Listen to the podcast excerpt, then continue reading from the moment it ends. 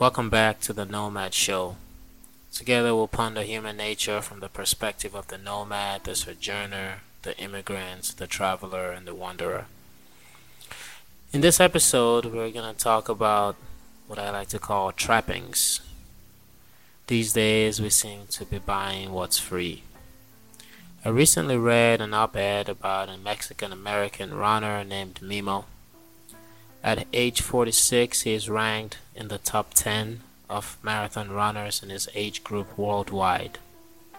He came to the United States as an undocumented immigrant about 20 years ago, toiled, worked hard, and eventually became an American citizen. Even at this age of 46, he keeps getting faster. He doesn't have a gym membership.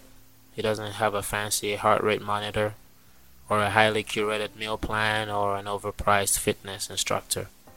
All he needs to run are his legs, a pair of tennis shoes, and two rules work hard and never give up.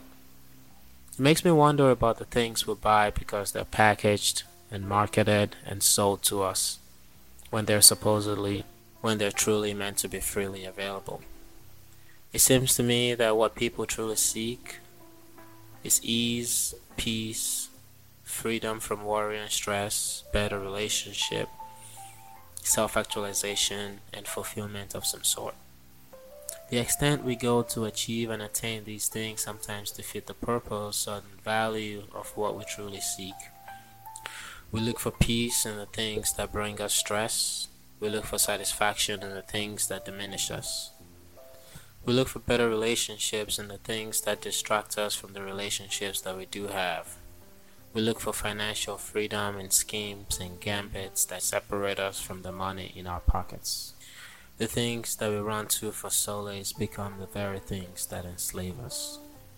Ryan Holiday, in his book Stillness is the Key, explains We don't need to get rid of all our possessions, but we should constantly question what we own, why we own it, and whether we could do without it. I recently adopted a new philosophy around purchasing consumer goods. Before I buy something of value, I ask myself a few questions. Does this item make my life easier? Will this item create fun memories? Or will this item bring me closer to my loved ones? If that thing that I want to buy does not meet those criteria, try my best to not buy it. Friends, likes, smiles, hugs, family, dreams, like other great things in life, are free. We live in a consumerist culture where we think that more is better.